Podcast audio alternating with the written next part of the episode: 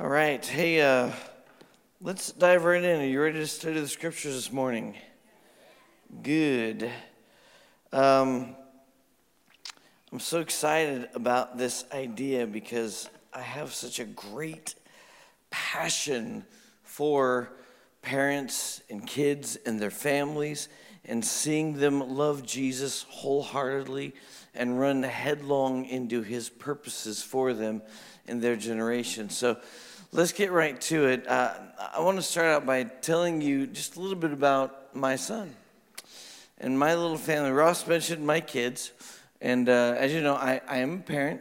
I've got three little kids. I don't have teenagers yet. I've just spent a lot of time with a lot of teenagers. And uh, I've, got, I've got three kids. Aurora is seven now. Uh, Ewan, he's six. And uh, Reese, she is our four year old. And um, they are such a great joy. They are incredible little people. My girls are the most wonderful gifts God has ever given me, besides my wife. And of course, my salvation. But I love those little faces. I love those little girls. Uh, Ewan, I love too, just in a different way.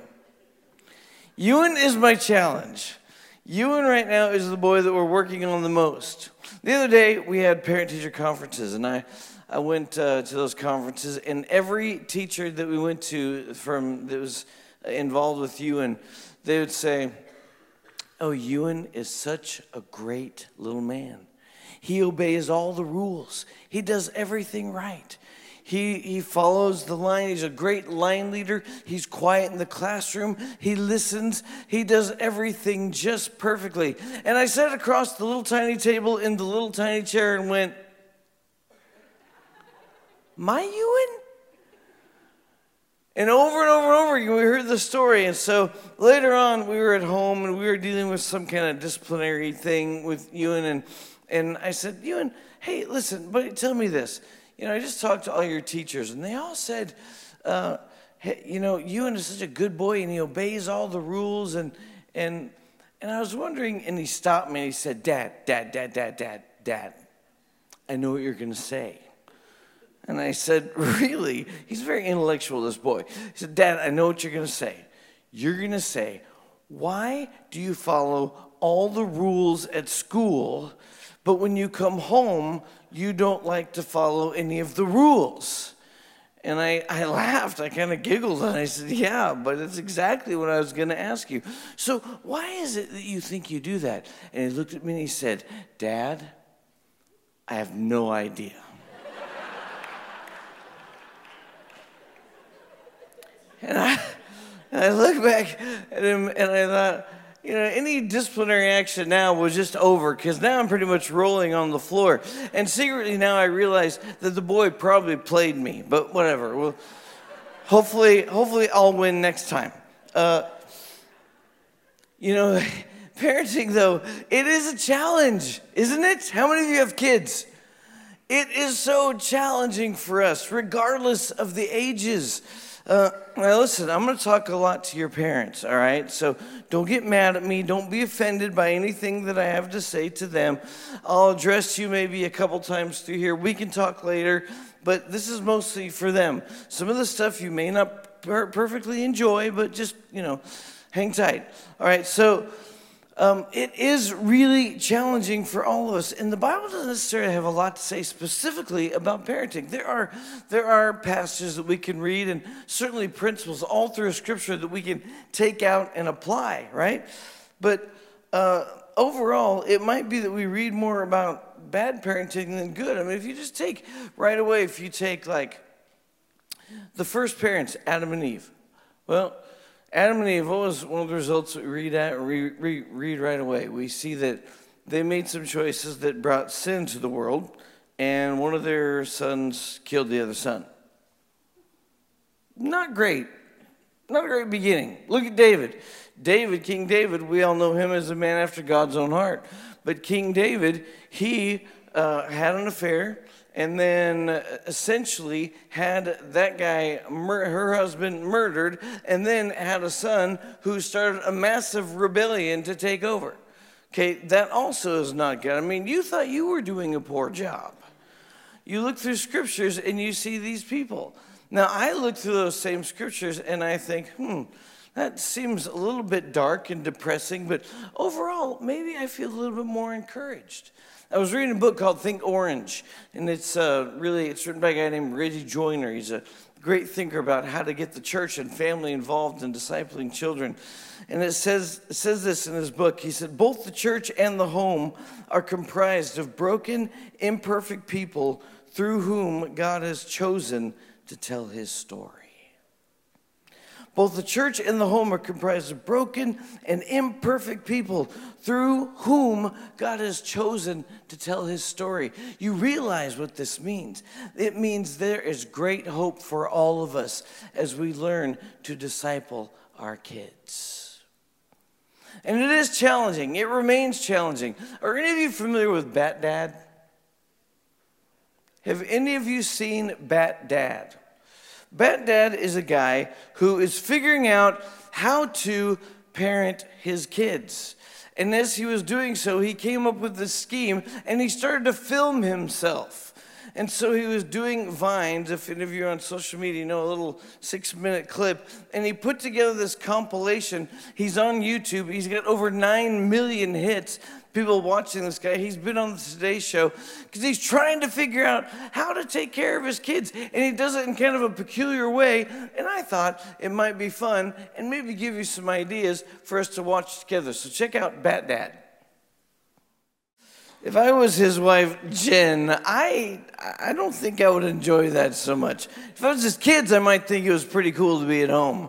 For yeah, maybe after the third time, not so much.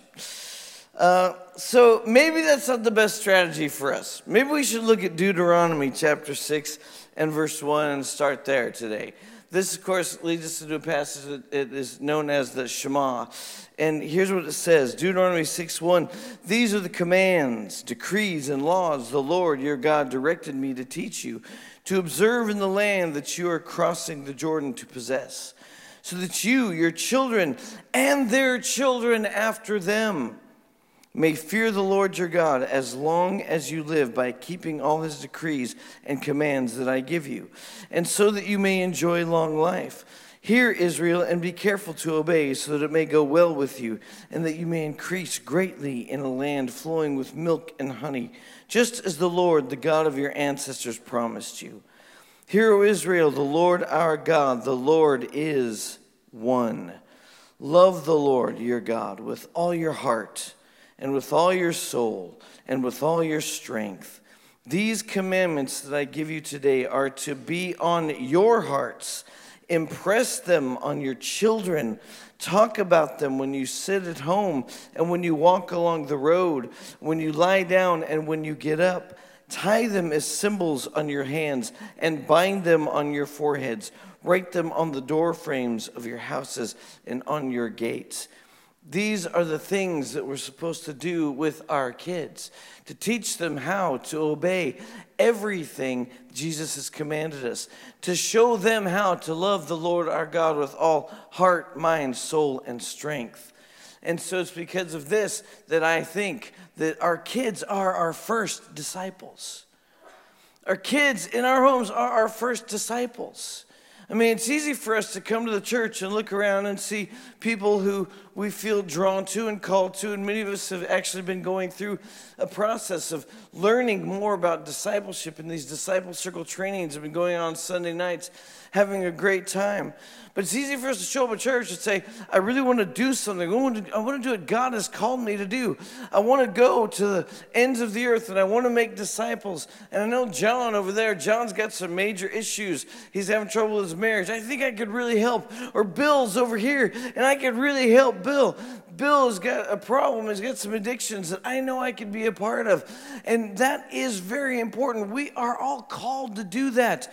But meanwhile, while we're looking around, oftentimes we're missing little Billy sitting right here at our feet. And Billy's asking questions, much like Ewan asks Hey, Dad, who's the Holy Spirit? How does that work? He's asking all these deep theological questions or just wondering uh, about life and general things. And we're not taking the time always to look at them and see that it is our job first to disciple them before we get to anybody else. Our disciple, our kids are our first disciples. And I think it's time for us to start realizing, you know, it's funny. If you look through the amount of time that we all have to be able to do this, when people take their kids to church, a lot of times they expect the church is going to take care of their kids for them. And so, yeah, I'm discipling my kids. I get them to church, don't I? You don't know what I go through every morning to get my kid to church. That's enough. That's about all I got time for. But and they get here, and we've got about the truth is, on average, the church is able with our children to take about 40 hours per year. We only get 40 hours per year as a church body to be able. So when you bring them to class, or if they come to tag on a Wednesday night, or those different things, we get about 40 hours on average per year to be able to speak into them and help disciple them. But you, as parents, you have on average about 3,000 hours available to you per year that you can speak into their lives. Now, that sounds a little bit crazy, but after work and after all the things, and I know you're still busy, you still got a, a, a busy schedule, a lot of stuff that you've got to get done but you have so much more time. And the way it works best is when we all come together and we disciple them together but you are the ones to take the lead. And so there are a few things that we can draw quickly from Jesus and his relationship with his 12 disciples. And I'm going to roll through them really quick. Number one is that Jesus, he knew his disciples. Why? Because he spent the time with them. If we're going to make disciples, it takes time. We've got to take the time to be able to do it. And he knew them, he was close to them. There's this idea out there that says, well, you know, you need is a little bit of quality time with your kids, and they're going to be okay. And that is true. But in order to get the quality time, you've got to spend and invest the quantity of time to be able to get there. Why is that? Because you cannot dictate when the quantity time is going to show, the quality time is going to show up. You don't know when it's going to come out. Because just because you sit across from your kids for five minutes after school and you have a conversation with them does not mean that it's going to be this great quality time that you'll have together. So you've got to find the ways to spend that quantity of time so you can get to the quality time where the real stuff of life comes out. That's why at our house, here's just my example, we like to do dates. I take my girls out one at a time. We try to do it at least once a week. And it doesn't have to be long, it doesn't take a long time, but it's consistent. And there's a quantity of time that is being built up. Sometimes we put our kids in bed and then we go, Maria and I will go and we'll go into the room and we'll grab one of them and we'll bring them out for an extra 20 or 30 minutes just to stay up and drink hot cocoa and talk and just be together. And in those moments, it is amazing the kinds of conversations that you can have with a six year old. Of course, it helps he's super intellectual and a lot smarter than me, but whatever. It's amazing what can happen when you do it. You've got to invest the time. The second thing we can look at with Jesus and his disciples that I think works for us too as parents is, of course, Jesus prayed for his disciples. I know that sounds so obvious, but he took the time in John 17. We find Jesus actually praying for the disciples, his disciples then, and all of us today. And he's praying these prayers of, uh, of unities, praying prayers of, uh, of um, sanctification. He's praying that they would be one as he and the Father are one. He's praying for their protection. He's praying for them as He's sending them into the world to be a light. This is what we should be doing every day for our children. I know you say, Brent, that sounds so ridiculous, but do we do it faithfully? So at our house, we, we do our very best. Of course, we pray for our kids in the mornings and in our own prayer times, but we also pray with our kids, and we're teaching them to pray some of the stuff that we do that maybe you want to do if you're wondering, I, don't know how to do this with my kids. Well, we just make sure that at night as we get together and we pray together, that, and listen, it's a scene. I mean, it is a total scene. Have you got three pajamaed or just kids in their underwear? Just laying all over the floor. There's legs flying everywhere, and people are screaming and yelling. And in the middle of all of that, we're having great times with Jesus. Now, there are times where we may bring them in and say, hey, tonight we're all going to just sit because one of the things we do with Jesus is we are eh, we stand in awe of him and we revere him and we respect him. We serve him and worship him. And so we'll have everybody sit quietly. We'll do other things. We'll say, hey, what do you want to pray for tonight? We'll have each of them in turn go around and pray. We might say, let's all go say one thing that we're thankful for. And let's say, Jesus, thank you for my, or I love you because. They're learning worship, they're learning prayer, they're learning these things, they're learning even how to hear the voice of God. It's so important that we take the time to do that because they are our first disciples. Third thing, Jesus was on a mission with his disciples, and we are on a mission with our family. We are on a mission to serve Jesus. I am called to be a local church pastor, and so my family, they do that with me and have done so since the beginning of my little family. And so we do that together, and they know that it's part of it. Listen, back in the day when we started and, and launched the church, my kids, if for those of you who may not have been around then, we started in the AMC Theater in Barton Creek Square. And so I remember those days. Man, they were such good and exciting and wonderful, but also really difficult days because we would get up around 5 a.m. in our little apartment and get our kids together, and they were four, three, and one at this time. And so we'd get them together and we'd take them, go have to get them down the stairs. It's dark outside. And we'd take them and bring them to the theater at 7 a.m. and we would start setting up for church. And my three little kids were there. And was it easy? No. It was so difficult. But would I change it today if I could do it again? No because we did it together. We were on a mission. And my kids know this is what we do we serve Jesus by serving his people. That's what we do. And all of our family is engaged in doing it. They were on a mission together. And so find a way. Find a way to serve. Find a way with your kids to serve. Join Team One. Get out at Love Austin. Go over to your neighbors and do some yard work for them. And take your kids along with you. Make them a part of your mission with Jesus. It's not easy.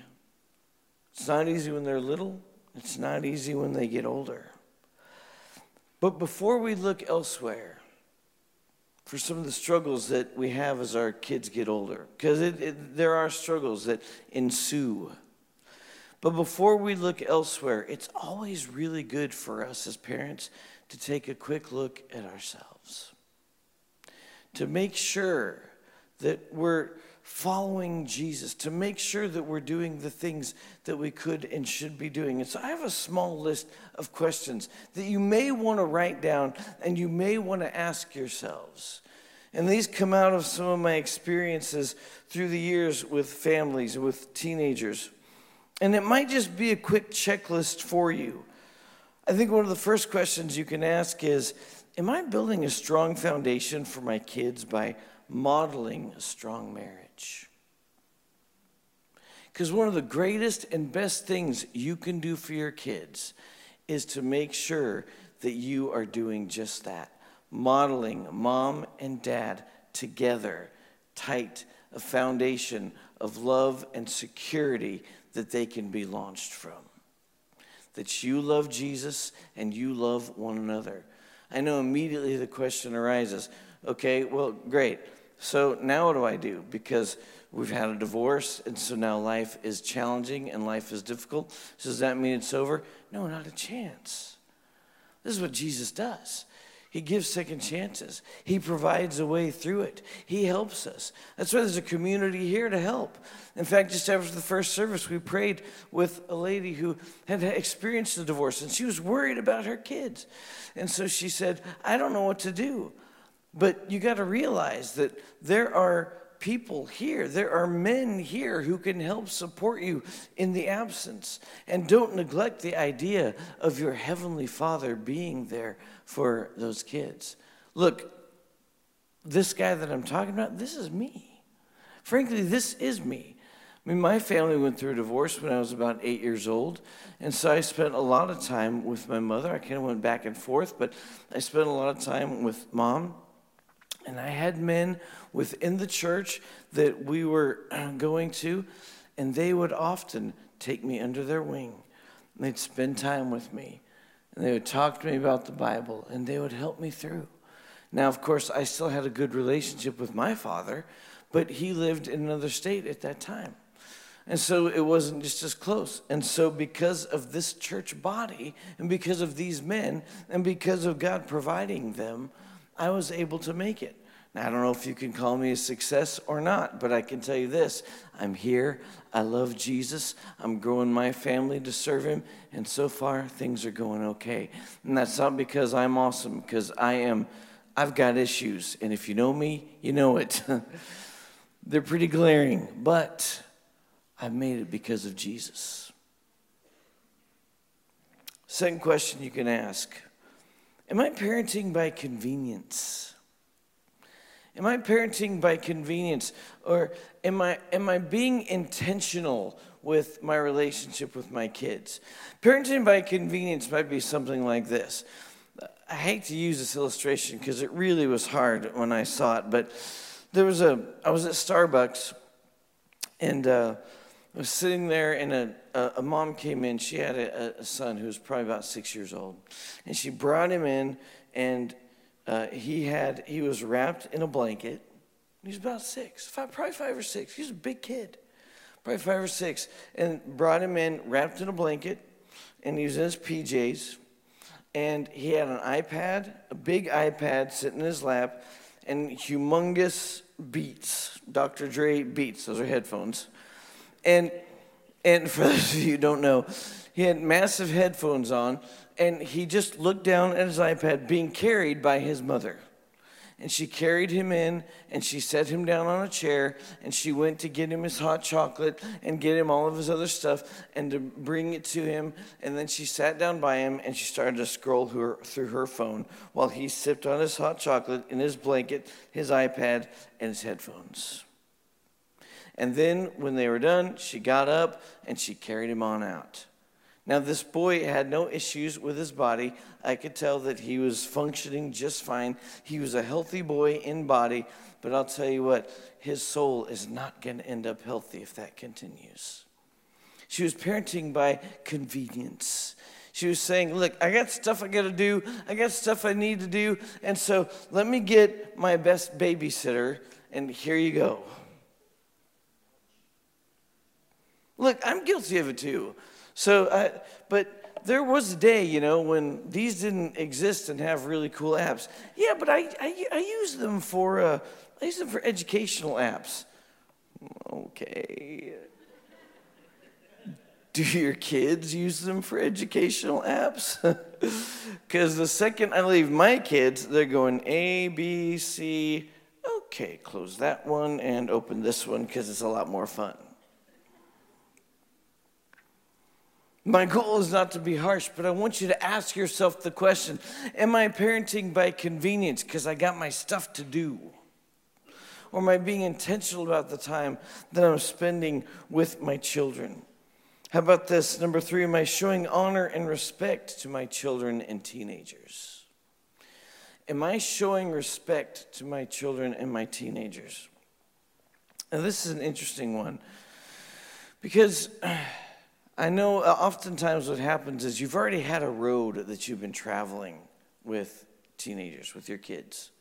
And so, and you guys have had a road that you've been traveling with your parents. And so what happens is you say, Well, you don't know the way they've been treating me. They have not been treating me well. They don't show me honor. They don't show me respect. And so they're going to get what they give me. Okay, but, but, but here's the issue the question I think we have to stop as parents and ask is, but but did you early on, did you model respect and honor for them first? Did they get to see it in you? Did you show them what it was like?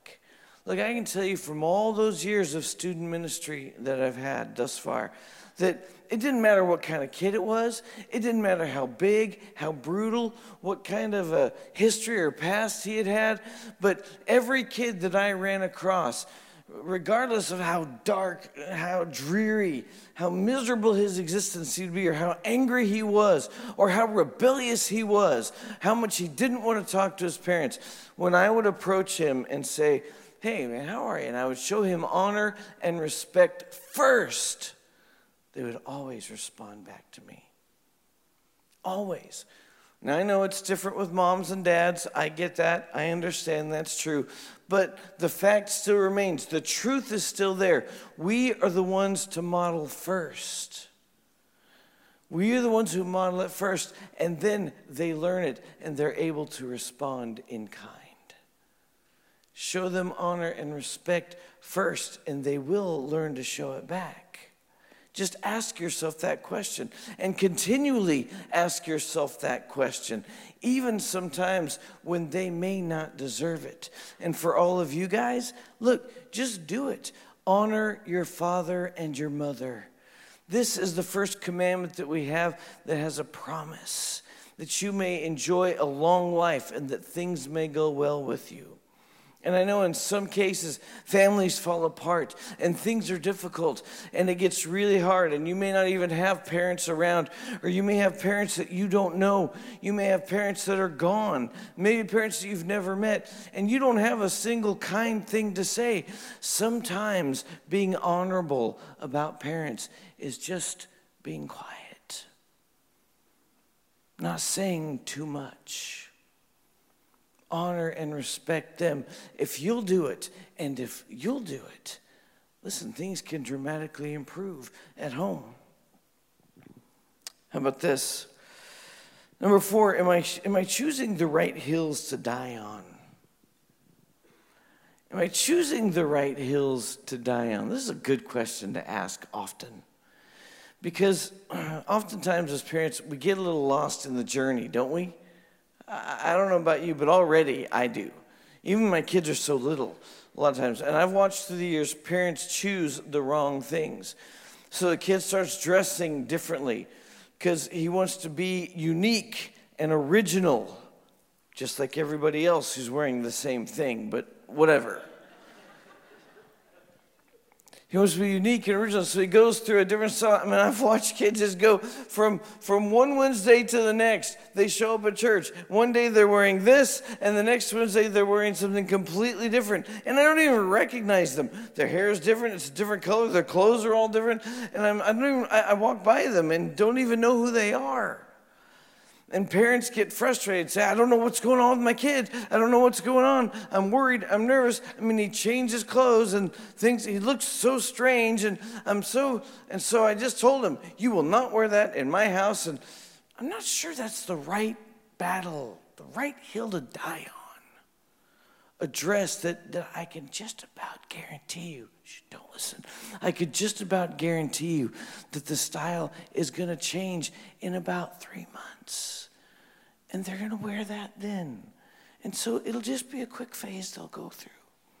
The hills that you want to choose to die on is, is the ones that have to deal with how they serve God, with uh, their own personal safety, with things like that. It's not music, it's not. Uh, it's not movies, it's not media, Yes, you've got to make good choices. Yes, you need to have some boundaries. All those things are true, but those are not the ones to die on right now. Die on the ones that really matter. Fight for those, go for those. Relationship with Jesus, safety, life, modesty, purity, those kinds of things. Those are important. And then uh, lastly, Am I looking for ways to help my children learn independence? Am I looking for ways to help my children learn independence? Because you do realize, right, that this really is kind of the, the, the root. It's a big part of the issue that you deal with at home. as they're fighting to gain their own independence as they're growing up. And they look at you and they see you as a picture. And they don't think this a lot of times. You know, this is part of the issue. They say that teenagers, you guys really should plug your ears right now, that they say that. Uh, you know, this, this frontal lobe, this, this front part of the brain is not fully developed. There's lots of research right now that's saying this, that say it doesn't fully develop to your, into your 20s. And so when you look at your teenager and say, What is wrong with you? Well, sorry. now, wait a minute. Now, wait a minute. Here's something you have to do you do not get to use that against them. And you don't get to use that as an excuse against them. Well, guys, I don't know. I just I had no idea what I was doing. That's not fair. Don't use any of this information against one another. Use it to help and serve one another.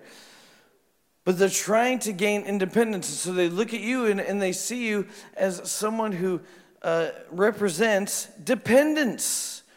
And so it may not be so much that they're just outright rebellious. I never went through a major rebellious phase, but there were still plenty of moments in my life where I did not want my parents around. I wasn't interested in what they had to say. Why? Because I just wanted to become a man.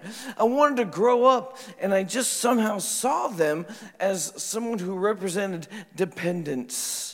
I have to depend on them. And by the way, it is a good thing while you have them at home and you're living at home for you to, to depend on them because they are full of great wisdom and great insight and they can really help you.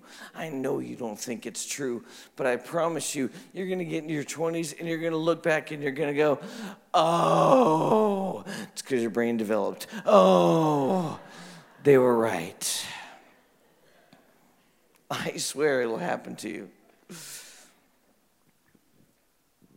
And so, in this struggle, it may not be they're just outright rebellious. Just remember to think about them and processing through that and seeing you in that way and help them to learn. Help them by widening the boundaries for them. This is one of the things that I've seen over and over and over and over and over again, where parents have had a difficulty in widening the boundaries because of fear, because of their anxieties, because of how nervous they were for the future. And so they would either just stay too tight and never move and say, This is the way it will be in my house, mister, and as long as you're under my roof, we've all heard that line, and many of us have said it. As long as you're under my roof, it's going to be just like this. Now, that does not change. That is actually true. But it needs to go like this. As long as you're under my roof, you're going to live like this. And then you're going to have these new boundaries that we're going to reset. And then you're going to have these boundaries that we're going to reset. And then, as you're faithful and honorable and respectful and obedient, we're going to have more boundaries that we set. And you'll be able to have more freedoms. Listen to me. You guys want freedom? If you want to be freedom and independent, here's the thing that you do you can actually be an advocate for your own independence. And the way that you do that is by being obedient to the boundaries they set. If you can be obedient there, then they'll give you more. It's as you go further and further and try to you it's so funny. The opposite thing happens. I want to be independent, and so I'm going to break the rules. Okay. Now everything goes back in. It works opposite. You want freedom and independence? Obey them, and they're going to start to let you. They'll start to trust you. It's pretty incredible. I guess it's kind of like the kingdom of God, isn't it? It seems like it works upside down sometimes. If you want to be last, if you want to be first, you got to be last. Am I looking for ways to help my children learn independence? I'm going to wrap up. As I do, I want to just present you with this one final idea, and you guys can come back. Proverbs 4:23 it says, above all else, guard your heart, for out of it flows everything for life. Another, another verse, it says, uh, another translation says, guard, above all things, guard your heart, for it is the wellspring of life. And as your teenager starts to and continues to look for and gain that independence, there will be moments where they will start to look elsewhere and find their interests, find their life, find their desires leaning into other things and being directed to other things. And I want to encourage you with kind of the, the last piece that really has been so far for me one of the greatest things that I've been coached and mentored on. And I watched it over and over and over again through the years. And it was a simple idea that you as parents can use. And I call it kind of a primer a primer for discipling your kids because it's something you will do again and again and again. And it's just two simple words lean in. Just lean in. Heart is so important, and the person who is closest to that heart can speak so much into that heart.